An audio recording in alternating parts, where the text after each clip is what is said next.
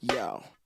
Welcome to the Autumn Miles Show. Autumn is a best selling author, popular speaker, and wife who is obsessed with her husband and four crazy kids. She is also the CEO of the Autumn Miles Ministry, as well as a lipstick and lash enthusiast. Autumn's vision is to speak to the culture with bold truth and challenge you to act in raw faith.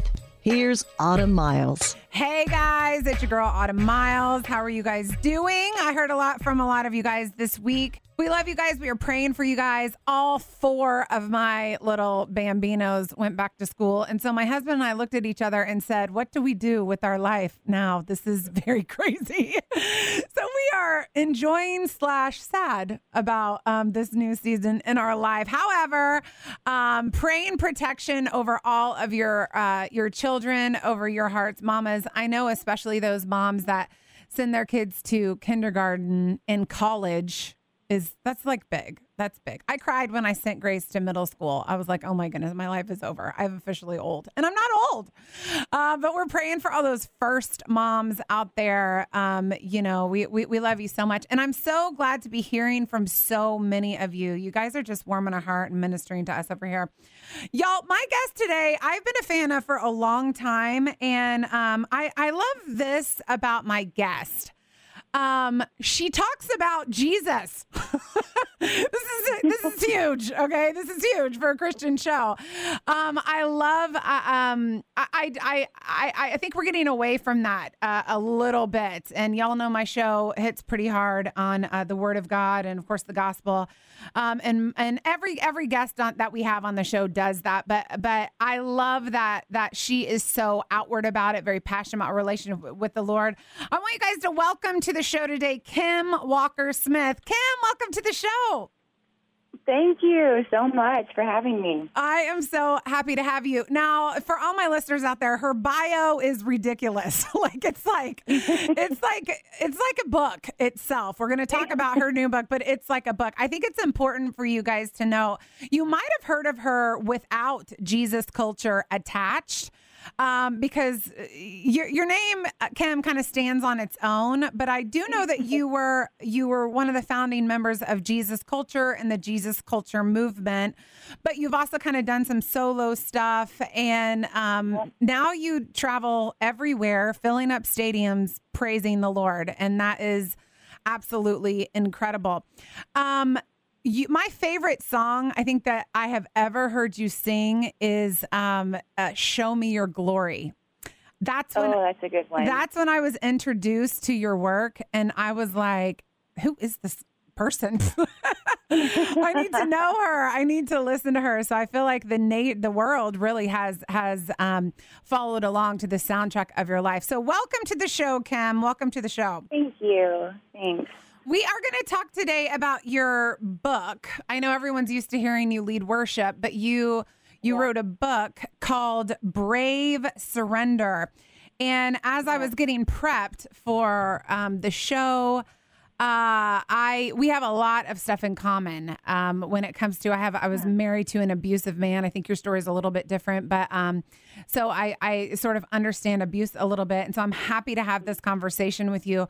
Tell me about Brave Surrender and why you wrote this book. Yeah, the the book is really just um, kind of my my story and how I kind of ended up where I am, and I I realized after years out on the road and kind of doing like little Q and A's or um, interviews for albums and things like that, I realized that I'd never actually shared my story publicly before. I'd never actually shared my testimony and, and what Jesus had done in my life. And it's kind of funny to me that most Christians assumed because I was a worship leader that I had just been raised in church and sang in the choir or you know just that that was just my my upbringing and um as I started to share little bits and pieces there was a lot of surprised that um, that that wasn't the case. That wasn't the story, and so I just kind of had this thing in my heart that I wanted to share my story and share all that Jesus had done in my life and how He had just so radically changed my life because it was really powerful and really important. And it,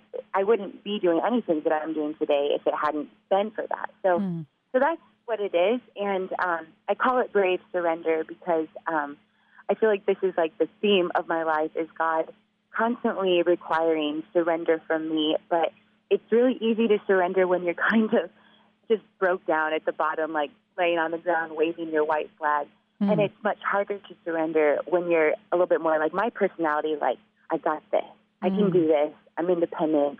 I can do this on my own and really relying on my own strength. Yeah. And so that's just been kind of um, a big part of my process and my journey is learning to trust God and surrender to Him and, and quit relying on my own strength mm. and, and run to Him even when I don't feel like there's some sort of great need driving me towards Him, if that makes sense. Yeah, it makes perfect sense. You're like basically reading my entire personality too. I think there's a lot of a lot of us women. Um, and I know that women I surround myself with. I'm staring at my assistant right now and telling her this is her too. She's smiling at me. Um, we kind of have this. I got this. Everything's okay. It's fine. It's going to be all right. Mentality.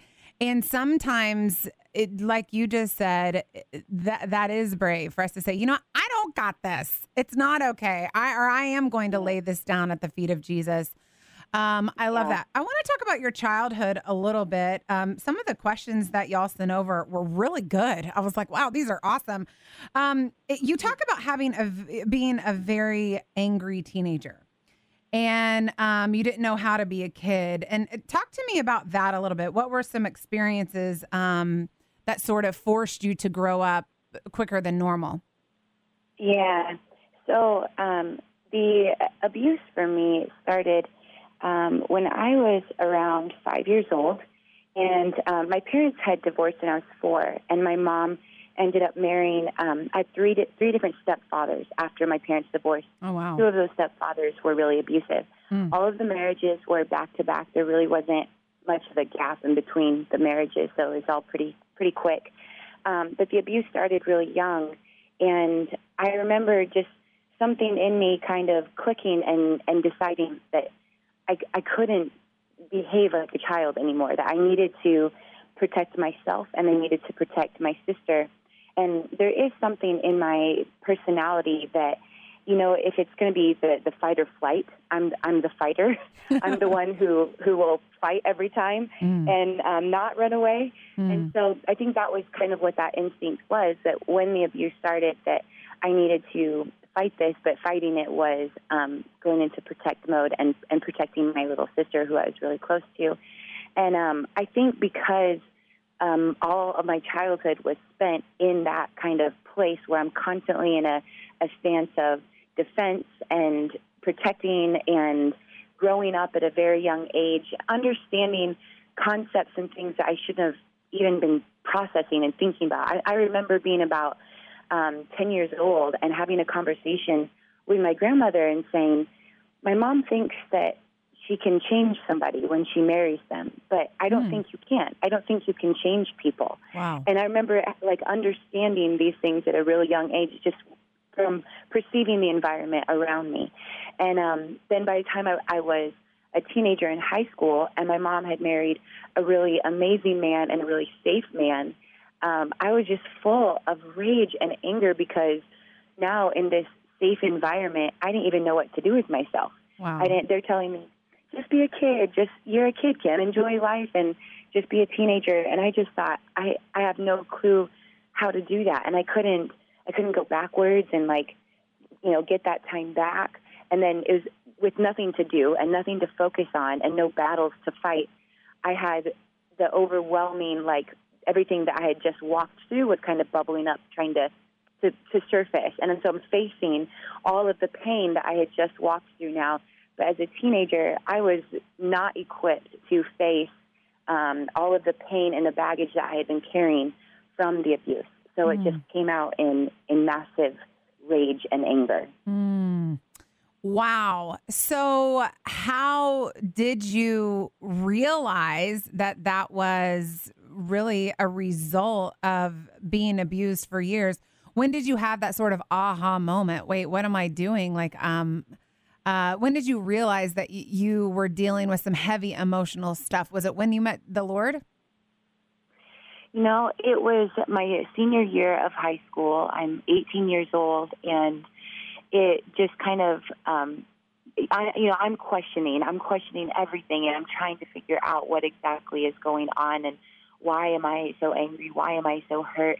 And I I did start to realize that it was that I lived through and the the pain I felt from my childhood, and I had the overwhelming um, sense of hopelessness. Like Mm. I don't. I don't think that I could ever get away from this or get free of this. I don't think that I could ever not feel this pain. And my senior year, that's when I decided to. Um, I decided I wanted to end my life. I said I'm I'm done with this, and so I tried to kill myself. And when it didn't work, I I overdosed. And when I woke up, Mm. um, I woke up two hours later, and I was home alone. And I woke up, and I was just kind of in shock that I was opening my eyes. And I sit up and I look around. I'd I'd not been sick. There was no signs of any kind of anything. Wow. Um, I didn't have a headache. I didn't have a stomach ache. oh my It was literally as if nothing had happened. Mm. And the first thought that came into my mind as I'm laying on the floor was, God must be real, and I think He loves me. And I just said, okay, I will give my life to you. I surrender to you, Jesus. But, and I put this big but in there. I said, but you've got to set me free. Mm. And and that was really the moment that it just kind of all hit me. That my only way to freedom was through Jesus, and I didn't know how, and I didn't know what that would look like. But I knew that if I was gonna, if He wasn't gonna let me go, I was gonna, and I was gonna be here. I needed Him to to help me and to set me free. And it's funny because at the time I did not realize um, what those words would mean and what what kind of journey that would set me on. Because the, the next part of my life was just years of of inner healing and going to counseling and therapy and really great stuff, but it was the tough work, you know, Yeah. the, the hard work to get to healing and wholeness. Yeah. Wow, that is that is so. Uh, it's unbelievable. I know I was um, married to my first husband, and uh, I I was very close to committing suicide myself, and the Lord stepped in, and that's when I met Him for the first time. And it was like I wa- I was totally rebellious in my prayer. I was like, I don't believe in you, but if you're real, you're gonna have to speak to me. And He did, and man, that changed everything in my life. Freedom, man uh, is is offered through the gospel, um, through uh, through Jesus Christ. So incredibly powerful. So you go on through this um, season of healing um, after you're a senior in high school. Uh, talk to me about when you began your ministry um, at the school at Bethel and you lost your singing voice. Tell me about that a little bit. Yeah, so um, I I ended up in Redding, California, and I, I did a year at a Christian university there. And while I was there, I um, found Bethel Church, and I ended up um, after my first year at the university. Bethel had a school ministry, and I ended up going to the school ministry the, the next year. And um, my first year at the school ministry, I went to audition for the the worship team. And really, I didn't honestly, I hadn't led worship a ton, and I, I didn't really think there's anything special about me or my singing voice or anything. But I thought I can sing, and um, this could be a way to make friends, connect with people. Um, I had been kicked out of choir in high school. I was about to ask, were you in choir or something in high school? Like, I mean, yeah, freshman year, I got kicked out and was banned for the rest of my high school career. are Um, you at the? Christian University, yeah, at the Christian University, I auditioned for the worship team as a background singer and didn't make it. So I didn't have a ton of hope, to be honest. Wow. But right when I went to sign up, uh, I just felt the Lord tell me, um, I don't want you to um, sign up for the auditions for the worship team. I don't want you to tell anyone you sing. I don't want you to talk about singing. I want you just to learn to listen and hear my Wow. voice. Mhm. And um, so I did. I I didn't audition for the team, and I didn't ever talk about it or tell anyone. And um, and I just went through a, more of that journey and that season of inner healing and really learning to to hear Him. Mm. And then um, it was uh, just a couple years later, I I felt Him say, "Okay, I'm going to bring this back to you, but in my way, in my time. I want you just to wait." And um, one day, the worship pastor walked by me, and he stopped and he came back and he said, "Do you want to sing?"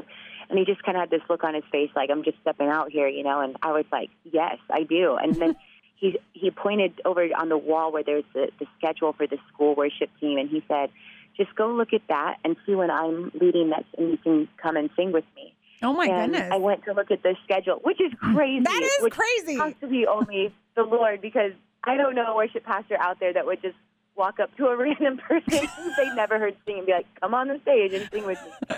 Really random. And he had no But idea. anyway. He had no idea that. So you had been silent. You hadn't said anything, but he. Right. So he had no idea that you could sing. Right. Yeah. And so I, I just I go look at the schedule and the next time that he was scheduled to lead was my birthday, the day Oh, of. And wow. and I just felt like it was this special gift that the Lord was giving back to me and it felt even more special on my birthday. Like, here you go, I'm giving this to you on your birthday. And you know, the rest of, of that is just I, I started off singing um, background vocals. Then they'd be like, "Here's a song. Why don't you lead this one song?" Mm. I was terrified. The first time I led a song on a Sunday morning at church, I messed up really bad, and in the middle of the song, I burst into tears and I ran off stage and I swore I would never do it again. And here I am. It's kind of it's still it's still funny to me to think that my life is worship leading. It's never ever what I thought I would be doing. And man, have you done it? You've led the world um, in worship to the Lord. Uh, that that is an incredible story. But I think it's so what you when you talk about listening um, and hearing from God and listening to the Lord and um, learning and stuff like that. I feel like so many people. I know a lot of questions that we get in the ministry through the show and all that kind of stuff is how do I hear? what what do I need to do in order to hear the Lord? And um, what would you say to those people that are like, okay, okay, that's good. Like she she learned to listen, but how do I do that? That's that's something I'm struggling with is is listening. How do I learn to do that? Because I feel like that's a really common question. Yeah. Can you speak to that? Yeah. Yeah, you know, I think that we have a tendency to overcomplicate things, you know? um, I think sometimes we're we're looking for this, you know, loud, booming, audible voice or the literal writing on the walls. And I think that sometimes um, we just forget that Jesus lives inside of us. And a lot of times that that inner voice that's speaking to us that sounds like our voice, but it's him, it's his voice. And I think that um, something that really helped me to um, trust that I'm hearing his voice and to step out is to not be afraid of making a mistake. Because I think that's the other thing. We think, well, what if this isn't him? And I think it is. And I step out and it and it wasn't. And it was a mistake and it was wrong. And I just decided one day I just don't want to be afraid of a mistake anymore. I'd rather step out and take the risk and find out, yes, it was Jesus speaking to me and he met me there in that place of stepping out in faith versus just sitting still all the time, constantly afraid to move, afraid that it won't be. Yeah. And um, it takes it just takes humility to say if I step out into something and then I go, oh, actually, maybe this wasn't it. Maybe this wasn't the place I was supposed to go or whatever. And To step back, apologize, whatever I need to do, and to, to try again. But I think that's also the beauty of of God the Father with His children. That Yeah. He knows that we are His children and we are learning. And Mm. I think He He loves it when we step out in faith, and He loves it when we learn from our mistakes Yeah. just like us as parents. We feel that way with our kids. And sometimes, I mean, I, I've definitely let my children make mistakes Yeah. just so they could learn from those Yeah. things, you know? Yeah. And um, so I just, I just think part of uh, learning to hear his voice is just that. It's just being willing to step out in faith and and trust that he he will meet you there. And I think more times than not, uh, it is his voice. It is him speaking to you. We just question that a lot, you know. hmm Totally analyze it. We've got a lot of um, analytical minds that are like, is this me? Is this God? What is it? And I love what you said. Um, step out, and God makes up the difference. You know, His grace covers a multitude of mistakes, of sins. His grace is so alive and so active, Absolutely. and never ending. Um, I love the way that you put that. I, I really sense that there's people today that are going to be like, I'm trying to listen, but I'm scared, you know, just like what you said. I want to talk about yeah. this for a second. You wrote that um, if your stepfather, George, had not come into your life, mm-hmm. changing the course that, that you were on, uh, you don't know for certain if you would be who you are today. Can you and and I and I assume that this is was this one of the abusive um, stepfathers or was this the the kind man? This was the really good kind man. Okay. Uh, you know he he was a Christian and he when he came into our lives everything changed. You know suddenly um, we're going to church every Sunday, but it's not just church every Sunday. It's like church is life. Like it's all the Wednesday night meetings and it's the revival meetings on Friday nights and it's the the potlucks and the you know it's just everything church. Yeah. And he he brought a stability into our home that I'd never known before.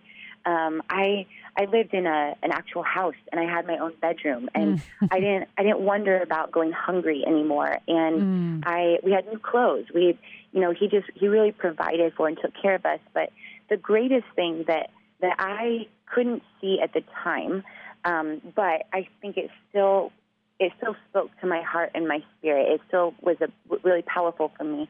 Was that George was showing me the love of God before I knew the love of God. Mm. He was loving me in the way that Jesus was loving me, in mm. that I kept rejecting him, and I was so angry at him that he married my mom.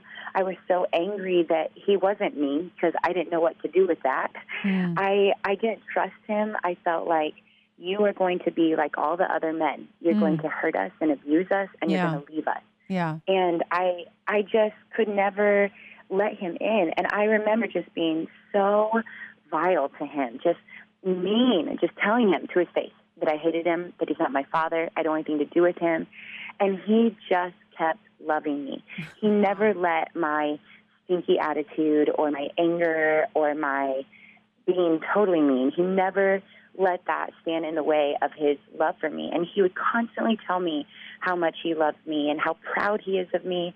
And he he just kept loving me no matter how much I rejected him. Wow. And the other thing that really impacted me was that he got up every single morning of his life, every morning, bright and early, and he'd turn on worship music and he would pray and he'd worship.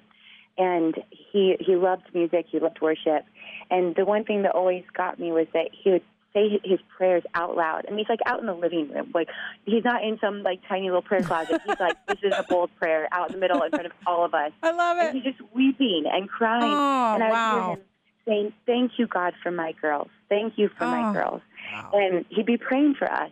And I'd be so offended and angry. Like, why are you? I'm not your girl. Don't call me your girl. oh, but really, I go when I look back at my life, I see that that he was showing me what worship was. Mm. Like so much of who I am as a worship leader, I I recognize that that is a, what a product of what I saw in him mm. and what I saw him doing, living it out loud. Like I, I'm I'm extremely vulnerable in my worship leading. I don't I don't hold back yeah. my thoughts or my prayers or my emotions, and I just put it all out there. But I learned that from him. Mm. I learned that seeing him do that every single morning in front of all of us yeah. out there with the Lord, and it was such um, an example to me. And even though it, it he didn't see it at the time in my teenage life, um, the fruit of all of that definitely has come later.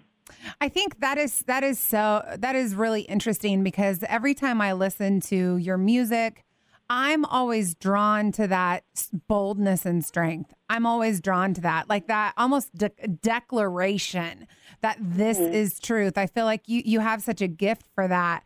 So it's very interesting to me that it came um, and uh, you know your your stepfather led you to do that and showed you how to do that. That is that's fascinating. It, uh, you know, as a mom and just as a leader and stuff like that, you, we are affecting people we don't even know.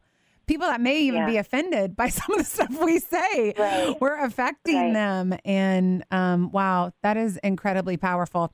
Well, guys, uh, I hate that we don't have time because I have like six more questions to ask you. Um, but her name is Kim Walker Smith. You've probably heard of her or definitely her work with uh, Jesus Culture or listened to her music. Um, tons of amazing. Hit, I don't. I don't even want to call them hits. Uh, anthems um, for the Lord that that uh, Yeah. she's saying. Her book is Brave Surrender. Brave Surrender.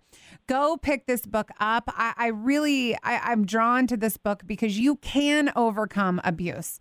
You can overcome it.